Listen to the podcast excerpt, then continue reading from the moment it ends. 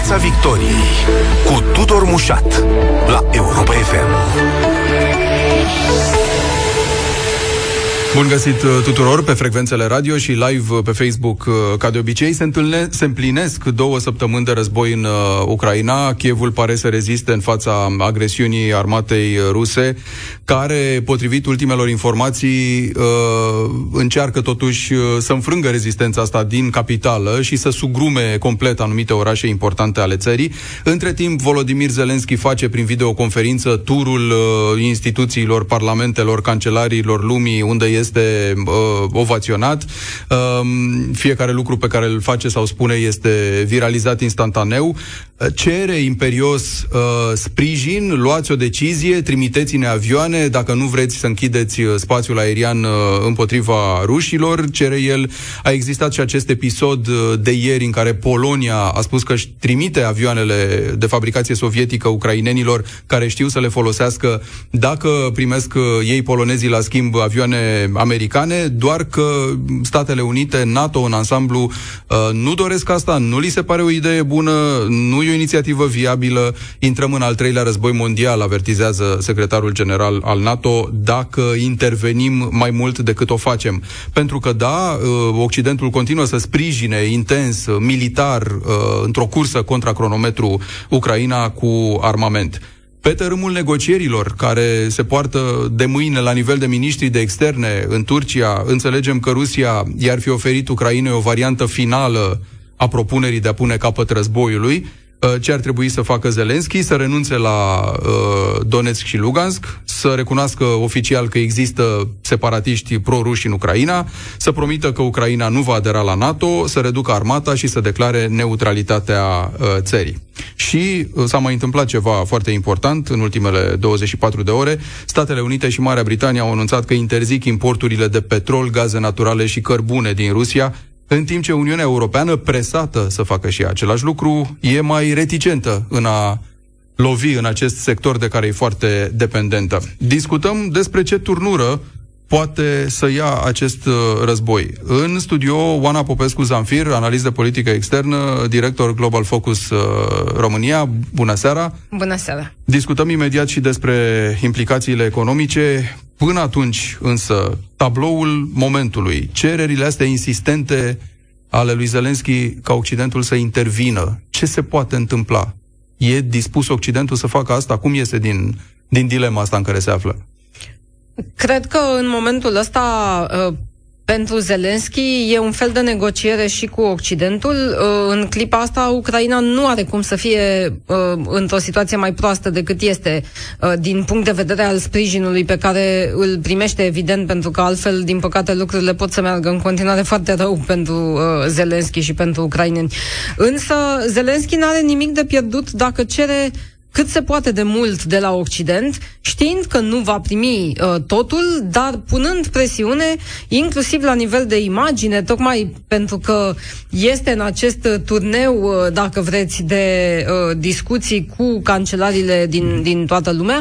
Uh, și, așa cum spuneam, evident, nu va primi tot. Nu cred că Occidentul este dispus să intre efectiv în acest conflict, dar uh, probabil că va simți uh, presiunea, atât internă cât și externă, să continue să sprijine Ucraina mai mult decât a făcut-o până acum. Mai mult însemnând uh, inclusiv militar Deși aici vedem o, o prudență. Uh, da, e, e o decizie complicată uh, și, și este complicată suplimentat de faptul că nu există nici vreo definiție uh, care să separe în mod net armamentul uh, ofensiv de armamentul defensiv, să spunem, uh, iar în plus uh, interpretarea personală a lui Vladimir Putin despre ce înseamnă participare a NATO direct la conflict sau ce nu înseamnă, e o chestiune care, așa cum știm, nu e influențată neapărat de normele dreptului internațional, pentru variabilă, că nu l-a împiedicat până acum. Poți într-o zi să spui că ești atacat, într-o zi să Evident. nu consideri asta. Deci, da. oricum, în clipa de față, este clar că există o reticență față de a-i furniza furniza lui Zelensky mai mult decât uh, arsenal care este în mod evident folosit pentru apărarea țării și nu pentru uh, o contraofensivă față de Rusia. Între timp, lumea freamătă și la noi se întâmplă asta pentru că, iată, efectele nu doar ale acestor sancțiuni impuse Rusiei, ci și ale contextului uh, destul de complicat economic încă dinainte încep să se vadă. Luăm ca exemplu doar ce se întâmplă la stațiile de alimentare cu carburanți. Lumea a intrat în panică pentru că prețul benzinei continuă să urce de la o zi la alta. Nu e singurul lucru care se întâmplă cât de pregătiți suntem noi, cei din lumea liberă, să zicem, să facem față efectelor pe care le vor avea sancțiunile impuse Rusiei. Cum vom absorbi reculul? La ce sacrificii, dacă există unele și iată vedem că încep să existe, ne vom aștepta în plan economic. În legătură cu analistul economic, uh, analistul financiar Dragoș Cabat, bună seara, mulțumesc foarte mult!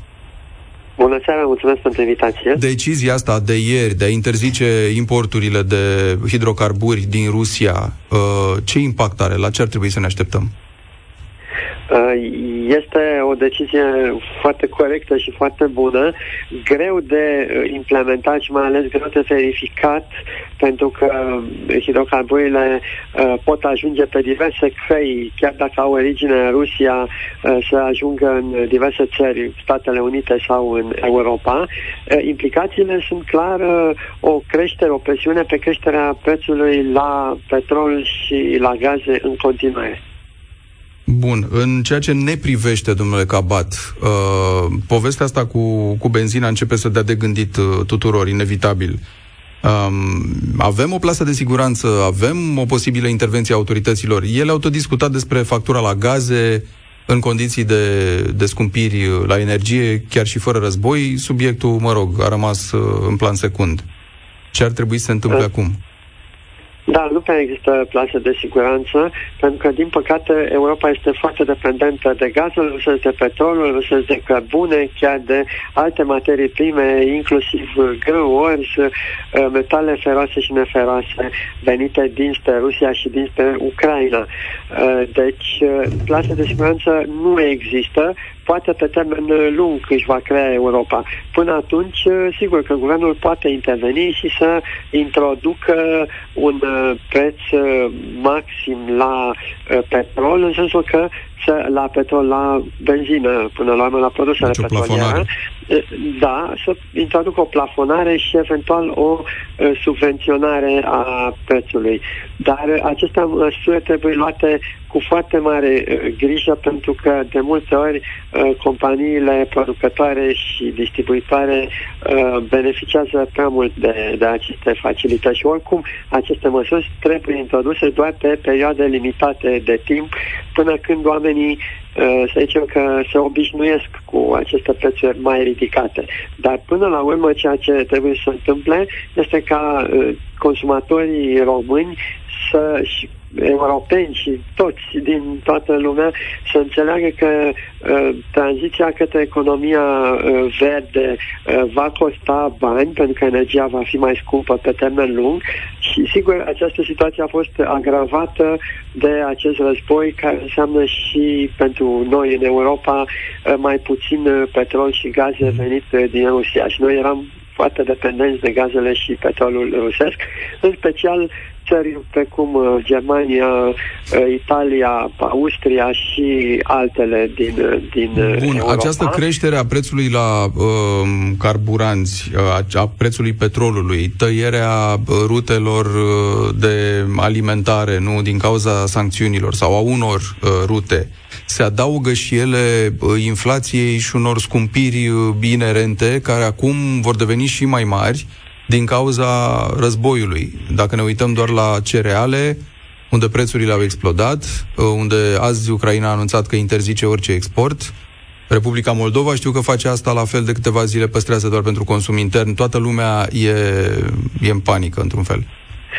Uh, da, categoric uh, va fi o revenire a inflației, pentru că uh, ceea ce speram noi este că am trecut de primul val, acele scumpiri la energie de prin octombrie, noiembrie, decembrie, apoi a fost valul 2 cu produsele alimentare, urmau serviciile, acum vine un nou val 1, să spunem așa, deci o nouă scumpire a prețului la energie, în de data aceasta în special pe componenta de gaze și petrol, care va însemna din nou val 2, val 3 de scumpiri la celelalte produse, acolo unde intră în prețul final al produselor cheltuielile de transport și de energie pentru producție.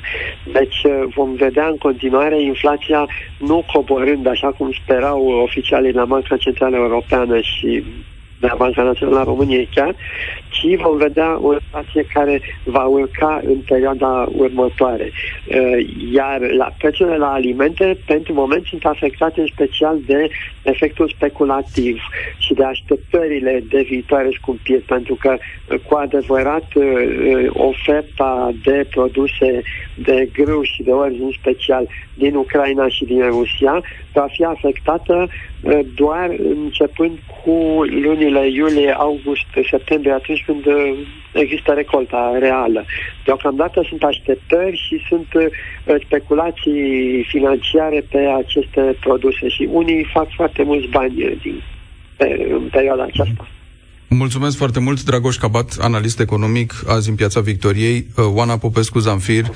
Ne întoarcem la ce s-ar putea întâmpla acolo pe, pe teren. Putin pare că are două opțiuni în momentul ăsta să continue distrugerea Ucrainei și să-i extermine pe, pe civili, uh, sau să se oprească la un moment dat, curând, sperăm, și să revendice o victorie în raport cu propria lui propagandă, spunând, domnule, ce am avut de făcut, am făcut, să zicem.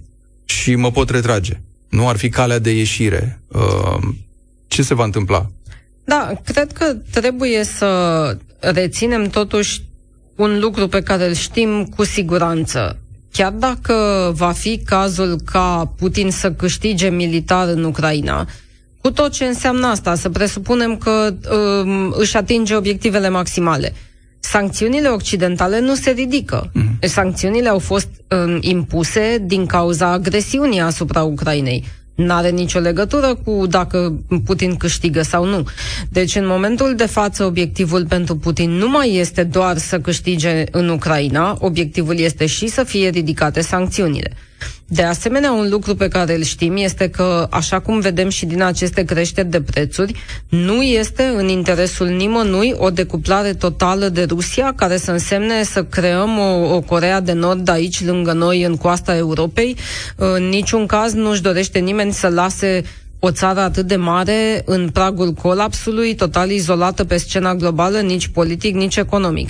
Nu mm. pe termen lung. Adică nu acum termen, asta se întâmplă absolut, sau asta nu, se nu pe speră că lung. se întâmplă da. ca să iasă lumea în stradă și să-l dea jos. Nu pe da, termen lung, mă rog. pentru că după aia trebuie să ținem cont de faptul că un popor care timp de decenii a fost hrănit doar cu propagandă și dezinformare se va transforma într-o putere resentimentară în orice moment în care noi am obține, să zicem, această victorie și am obține această izolare și am obține, să spunem, chiar și înlocuirea lui Vladimir Putin de la conducere, dar dacă lucrul ăsta nu ajunge ca mesaj la restul Rusiei uh, ca fiind o um, niște consecințe pe care invazia asupra Ucrainei le-a atras, ci ca fiind un fel de răzbunare a, a, a vestului față de Rusia, nici noi n-am câștigat nimic. Și Aici atunci, putem să... Da, vă rog. Și, și atunci, de asta sunt convinsă că interesul fundamental al lui Putin este să se oprească în momentul în care va putea negocia niște condiții acceptabile și cu Ucraina și cu Occidentul. Deci acum nu mai trebuie să privim doar ce se întâmplă între Kiev și Moscova din punct de vedere al negocierilor. Acolo există disponibilitatea la concesii Cred eu de ambele părți, deși niciuna nu semnalează deocamdată asta, uh, pentru Zelenski este fundamental să se oprească pierderile de vieți omenești și pagubele materiale, să poată reîncepe viața normală și, mă rog, atât cât poate ea să fie de normală, reconstrucția Ucrainei. Pentru Putin este important să nu treacă prea mult timp astfel încât efectele sancțiunilor să se simtă foarte puternic la nivelul cetățeanului de rând și este important să negocieze acum cât încă poate să o facă pentru că poate să continue să amenințe cu mai mari distrugeri, cu arma nucleară sau cu orice. În momentul în care trece prea mult timp, deja se vede și bluful uh, mult mai mult și se văd pierderile de partea rusă mult mai bine. Iar în ce privește Occidentul, Occidentul, uh, sunt, sunt sigură că în momentul de față nu, nu e o reacție de panică uh, faptul că, știu eu, cresc prețurile, o să avem niște, o să avem cu siguranță o criză alimentară, o criză gazului și petrolului, sunt niște costuri asumate. Și uh, cumva e păcat că a trebuit să se întâmple în felul ăsta, dar mai devreme sau mai târziu exact aici trebuia să ajungem din punct de vedere strategic, doar că nu doar la nivel de guverne, ci și la nivel de societăți, nu eram în mod real dispuși să suportăm aceste costuri. Ei bine, acum vedem care este cealaltă variantă și suntem, uh, cred, sper, inclusiv la nivel personal, mai uh, înțelegători față de dinamica asta, mai... Suntem oare sau ne temem că uh, antagonizăm Rusia și mai mult făcând toate astea și că ne paște al treilea război mondial nuclear? Cred că este, a, a, ăsta este un narativ care va fi circulat destul de intens de către Kremlin. Uh, Rusia nu și-a dorit niciodată neapărat să fie iubită, și-a dorit să fie temută.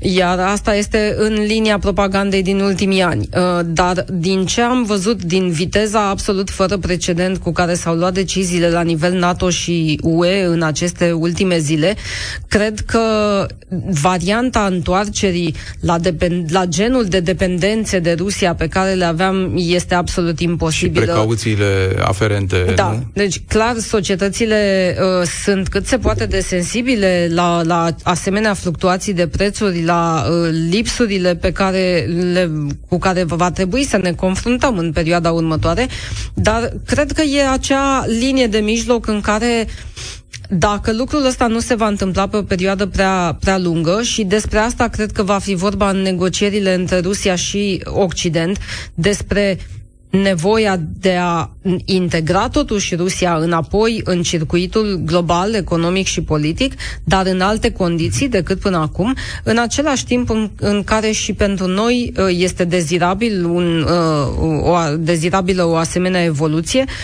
este extrem de complicat aici să spunem care vor fi termenii, pentru că sunt atât de multe lucruri de discutat între Washington și Moscova, între Moscova și capitalele europene.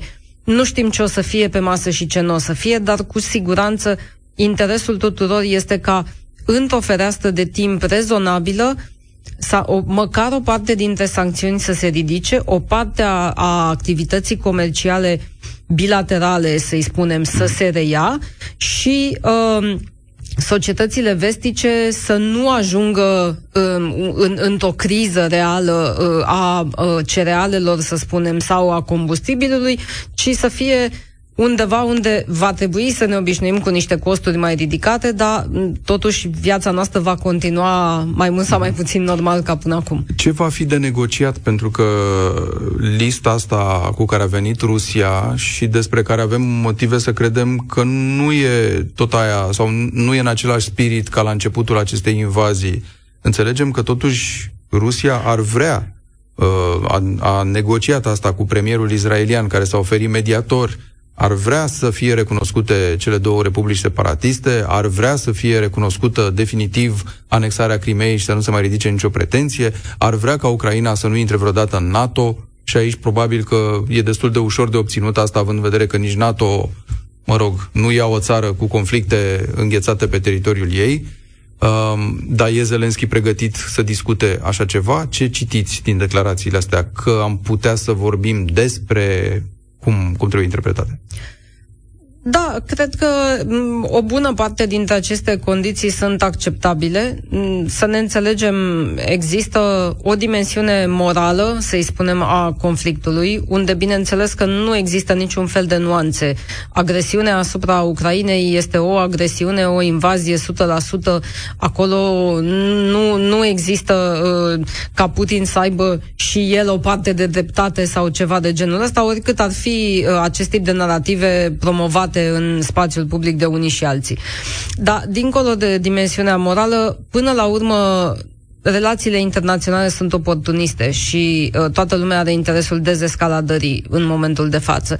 Pentru Zelenski nu este până la urmă, din punct de vedere practic, inacceptabilă recunoașterea Crimeei și a uh, separării Donbasului și Luganskului, um, Donetskului și Luganskului de Ucraina, pentru că acele teritorii în mod real este foarte greu să mai revină vreodată sub control ucrainean. Bun, dacă președinte nu poți să sacrifici integritatea teritorială, indiferent ce îți spune istoria sau realitatea din teren, exact. că tu ai jurat pe o Constituție. Și nu numai, dar tocmai ai apărat uh, această mm-hmm. Constituție cu pierderi de vieți omenești și cu niște sacrificii enorme.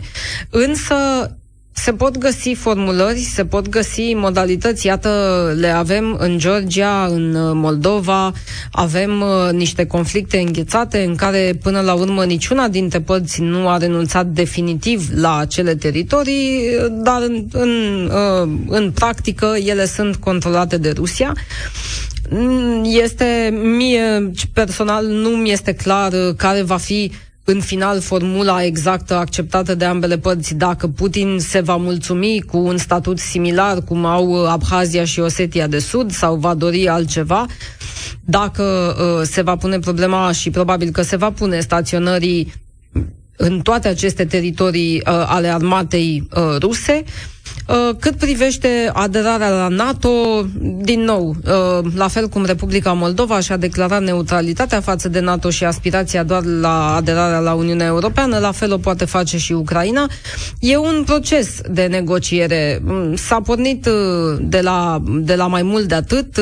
Pozițiile rămân cel puțin pentru public inflexibile. În spatele lor însă cred că există dorința evidentă a ambelor părți de a negocia și sunt convinsă că se vor găsi formule astfel încât uh, să, să se poată face aceste concesii, tocmai pentru că fiecare dintre părți este sub enorma presiune a altora. Uh, Zelenski este la rândul lui sub presiunea Occidentului care nu își dorește nici extinderea conflictului în afara granițelor Ucrainei, nici prelungirea uh, sinedie a acestuia.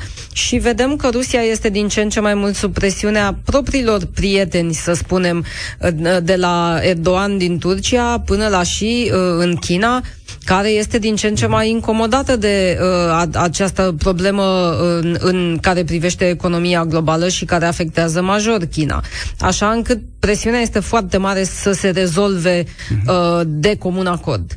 Îi spun uh, bună seara și profesorului de științe politice de la Universitatea Babeș-Bolyai din Cluj-Napoca, Sergiu Mișcoiu. Bună seara, domnule profesor! Bună seara, bine v-am găsit!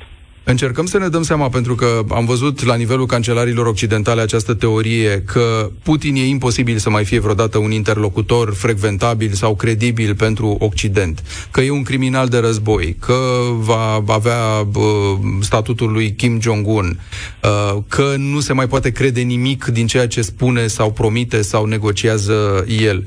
Și întrebarea mea este, uh, e ăsta uh, punctul potrivit de plecare în negocierea încheierii acestui conflict, să-i spui uh, Rusiei o să fii izolată, o să fii paria de acum încolo pentru că cu tine nu se poate lucra, o să ai statut de învins de acum și pururea uh, și o să te izolăm sau e bine să-i lași acea, o, o, o anumită portiță de ieșire încât situația să dezescaladeze? Vedeți, toate aceste afirmații despre Putin și regimul său sunt absolut corecte. Uh, în același timp, paradoxul este că uh, cu Putin trebuie să negociezi, orice ai crede despre el și oricum l-ai califica, și vedem ceea ce s-a întâmplat și astăzi cu uh, bombardarea spitalului de copii din Mariupol este absolut inacceptabil din toate punctele de vedere. Uh, toate acestea sunt uh, uh, aserțiuni reale, adevărate, dar în același timp cu Putin trebuie uh, să negociezi pentru că el este cel care a produs această uh, situație.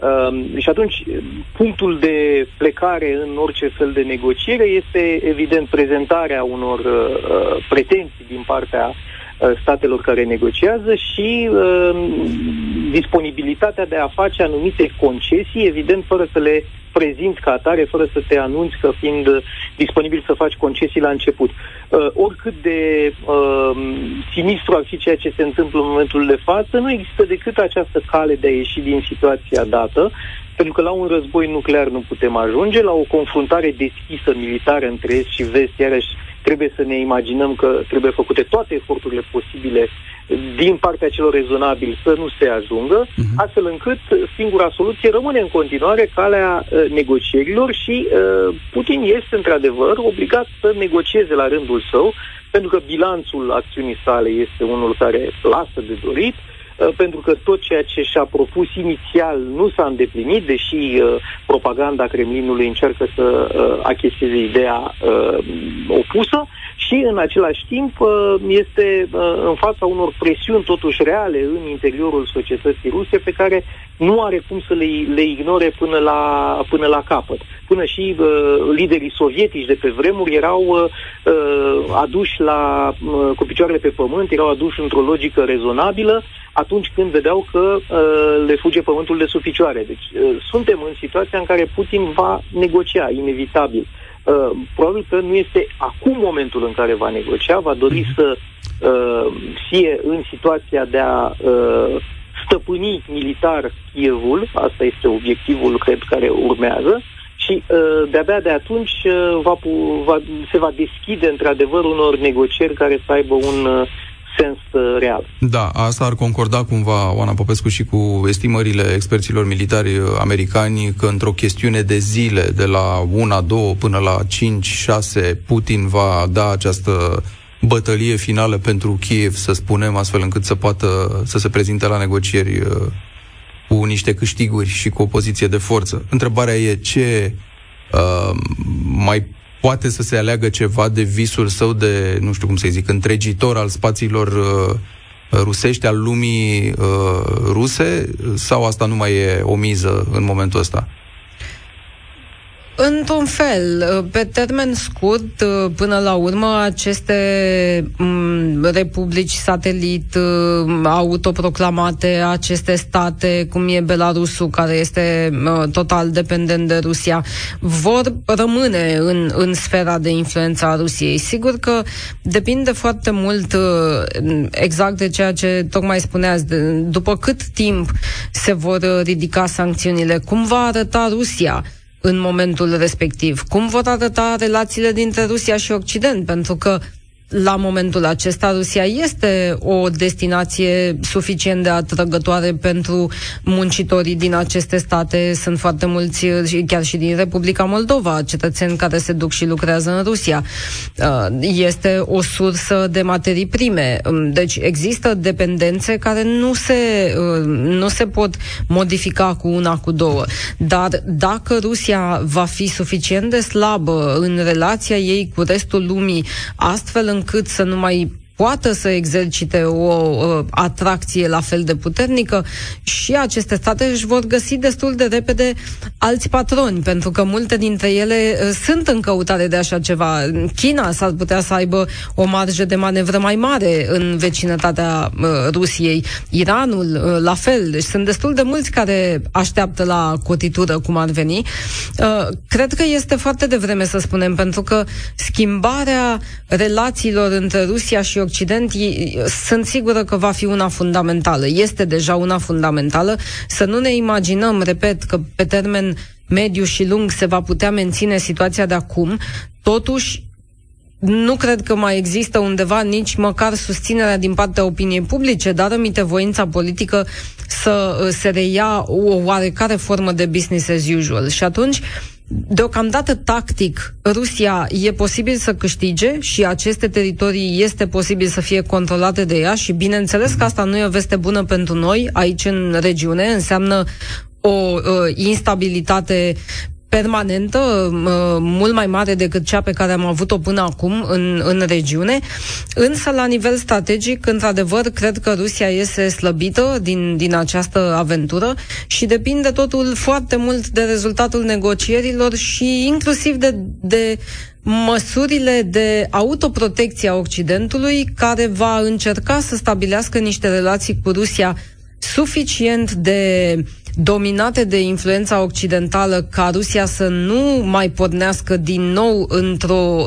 aventură similară, dar suficient de sustenabile ca nici Occidentul să nu cunoască uh, crize economice cât timp face tranziția către decuplare și nici Rusia să nu ajungă în situație de colaps. Bun, și aici, domnule profesor, uh, vedem teama asta și presiunea asta pe care o pun mai ales țările din, din estul Europei, că Putin ar putea să facă ceva similar în țările Baltice sau în Republica Moldova sau poate chiar, uh, eu știu, să provoace România sau alte țări uh, din apropierea noastră. Um, și probabil că presiunea lor sau uh, reacția Occidentului va fi, reacția noastră a tuturor, mă rog, din, din ceea ce numim uh, Occident, va fi uh, una pe, pe măsură. Să nu cumva să se întâmple asta. Vă așteptați la o duritate a negocierilor în, în sensul ăsta? La, o, la, la punerea unor condiții drastice Rusiei, la tratarea ei ca un învins? Negocierile se vor desfășura în primul rând între uh, Ucraina sau ce rămâne din Ucraina și uh, Federația Rusă pe termen scurt. Pe termen lung, uh, Ehm, așa cum se spunea anterior, într-adevăr, asistăm la o reașezare fără precedent după sfârșitul războiului rece a relațiilor internaționale, ehm, cu ehm, blocuri care se vor șicana reciproc pe cât posibil, și uh, ne putem aștepta oricând la uh, provocări, inclusiv la provocări în țările baltice, care sunt primele vizate uh, de, de Rusia, Ehm, este totuși, cred, puțin probabil ca uh, după încheierea, oricând ar avea aceasta loc, a episodului ucrainian, chiar dacă va rămâne un conflict înghețat sau semi-înghețat în urma acestuia, ca Rusia să se arunce încă o dată într-o nouă aventură de genul acesta în termen mediu, mai ales fiindcă din perspectivă economică este extrem de slăbită. China funcționează uh, ca un, uh, din ce în ce mai mult dorește să funcționeze ca un uh, protector al Rusiei, însă un protector care poate oricând să încerce să-l sugrume și ăsta este visul chinezesc uh, care probabil uh, va fi pe cale să se realizeze în condițiile în care Rusia va ieși uh, slăbită și este slăbită din acest uh, context și uh, pe termen uh, lung vom asista la o, uh, într-adevăr, decuplare totală a vestului de est. Relațiile se vor reduce destul de mult între Rusia și blocul euro Atlantic, acest lucru determinând-o probabil în momente diferite ale existenței sale să încerce operațiuni de destabilizare. Deci vigilența va trebui să fie chiar după conflictul acesta uh, uh, deosebit de, de uh, puternică. Da, Oana Popescu, privind acum un pic pe termen lung, pentru că s-au adunat foarte multe lucruri, e adevărat, și nu mai e, toată lumea a convenit încă de la început că nu e doar miza Ucrainei, ci e miza Estului Europei și poate chiar a Europei în, în ansamblu, având în vedere ce se întâmplă. E prea devreme să ne gândim la un plan uh, de, uh, nu știu cum să-i spun, uh, ținere într-un țarc, îngrădire a Rusiei, uh, cum să spun, tratarea ei, uh, cum am zis, ca un stat care nu trebuie să mai fie la masa negocierilor, ci doar trebuie să asculte Uh, de cei care îi dictează ceva, pentru că ea nu mai are o voce, având în vedere ce a făcut, nu mai are dreptul să aibă această voce.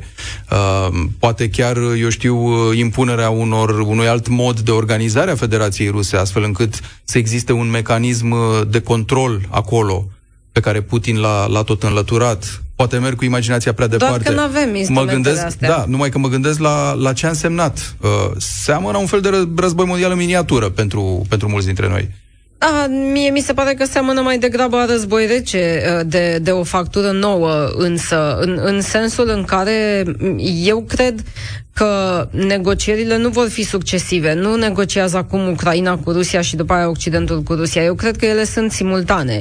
Uh, și mai cred, uh, și am mai spus-o, că nu există niciun interes de nicăieri ca Rusia să fie tratată de acum încolo în permanență ca un stat paria. Uh, nu va exista acea clasificare ca pe vremea lui George W. Bush, uh, în care exista o axă a răului. Mm-hmm. S-a văzut că nu a fost sustenabilă această abordare și până la urmă Bun, dar Iranul... nici abordarea în care facem schimburi economice, plecăm de la prezumția de bună nu, nu, credință, nu, n-a absolut. fost uh, viabilă. S-a Nu. văzut, a explodat în fața și, Occidentului și cred acum. Că, cred că a explodat mult prea puternic ca să ne mai ascundem după deget. Exact. Deci toată lumea și-a asumat acest lucru. Însă, uh, cred că în același timp în care Occidentul va, își va reforma semnificativ propriul mod de a funcționa, interesul este ca Rusia, ca stat, să se îndepărteze de linia Putin. Și atunci eforturile vor trebui să fie nu unele confrontaționale, ci mai degrabă de uh, sancționare în continuare a comportamentului uh, agresiv al Rusiei sau destabilizator, în același timp în care se va încerca totuși o, uh, o, o cooptare a poporului rus, dacă vreți, a societății ruse uh, în, în linia uh, democrată, liberală, uh, bazată pe dreptul internațional. Și asta va însemna să fim noi mult mai atenți la instrumentele pe care Putin le-a folosit până acum împotriva noastră, propagandă, dezinformare, deci va trebui în primul rând să ne creștem reziliența la așa ceva și în al doilea rând să învățăm noi să, uh, să comunicăm mult mai bine cu o Rusie care până acum a fost izolată de comunicarea vestică. Și despre care noi avem senzația, mă rog, că, că populația de acolo nu știe sau nu e parte la. Poate ar trebui să reconsiderăm și asta. Nu o spun cu niciun fel de cinism. Poate Nu, ar trebui cred să că- ne gândim că totuși oamenii s-au raliat acestui vis al lui Putin, că li se pare interesant. Absolut, odată, uh, pe de o parte s-au raliat pentru că asta este povestea în care au fost ținuți de ani de zile, uh, pe de altă parte Rusia are niște circumstanțe uh, reale diferite de ale noastre, la fel cum le are China. Cred că n- uh, cumva neglijăm când vorbim despre asta faptul că foarte mult din ce s-a întâmplat acum va reconfigura și relațiile noastre cu China și cu alte state care ar putea să, să fie tentate să adopte linia Rusiei acum um, în viitorul mai apropiat sau mai îndepărtat. Deci asta va însemna că va trebui în ansamblu să regândim felul în care uh, facem politică la nivel internațional și va fi mult mai complex decât doar uh, izolarea Rusiei. Nu asta va fi, soluția nu e în alb și negru, Da. n-are nimeni interesul pur și simplu să trateze Rusia ca un învins și cu asta basta. Oana Popescu Zamfir, mulțumesc foarte mult. Pe curând în Piața Victoriei. Piața Victoriei cu Tudor Mușat la Europa FM.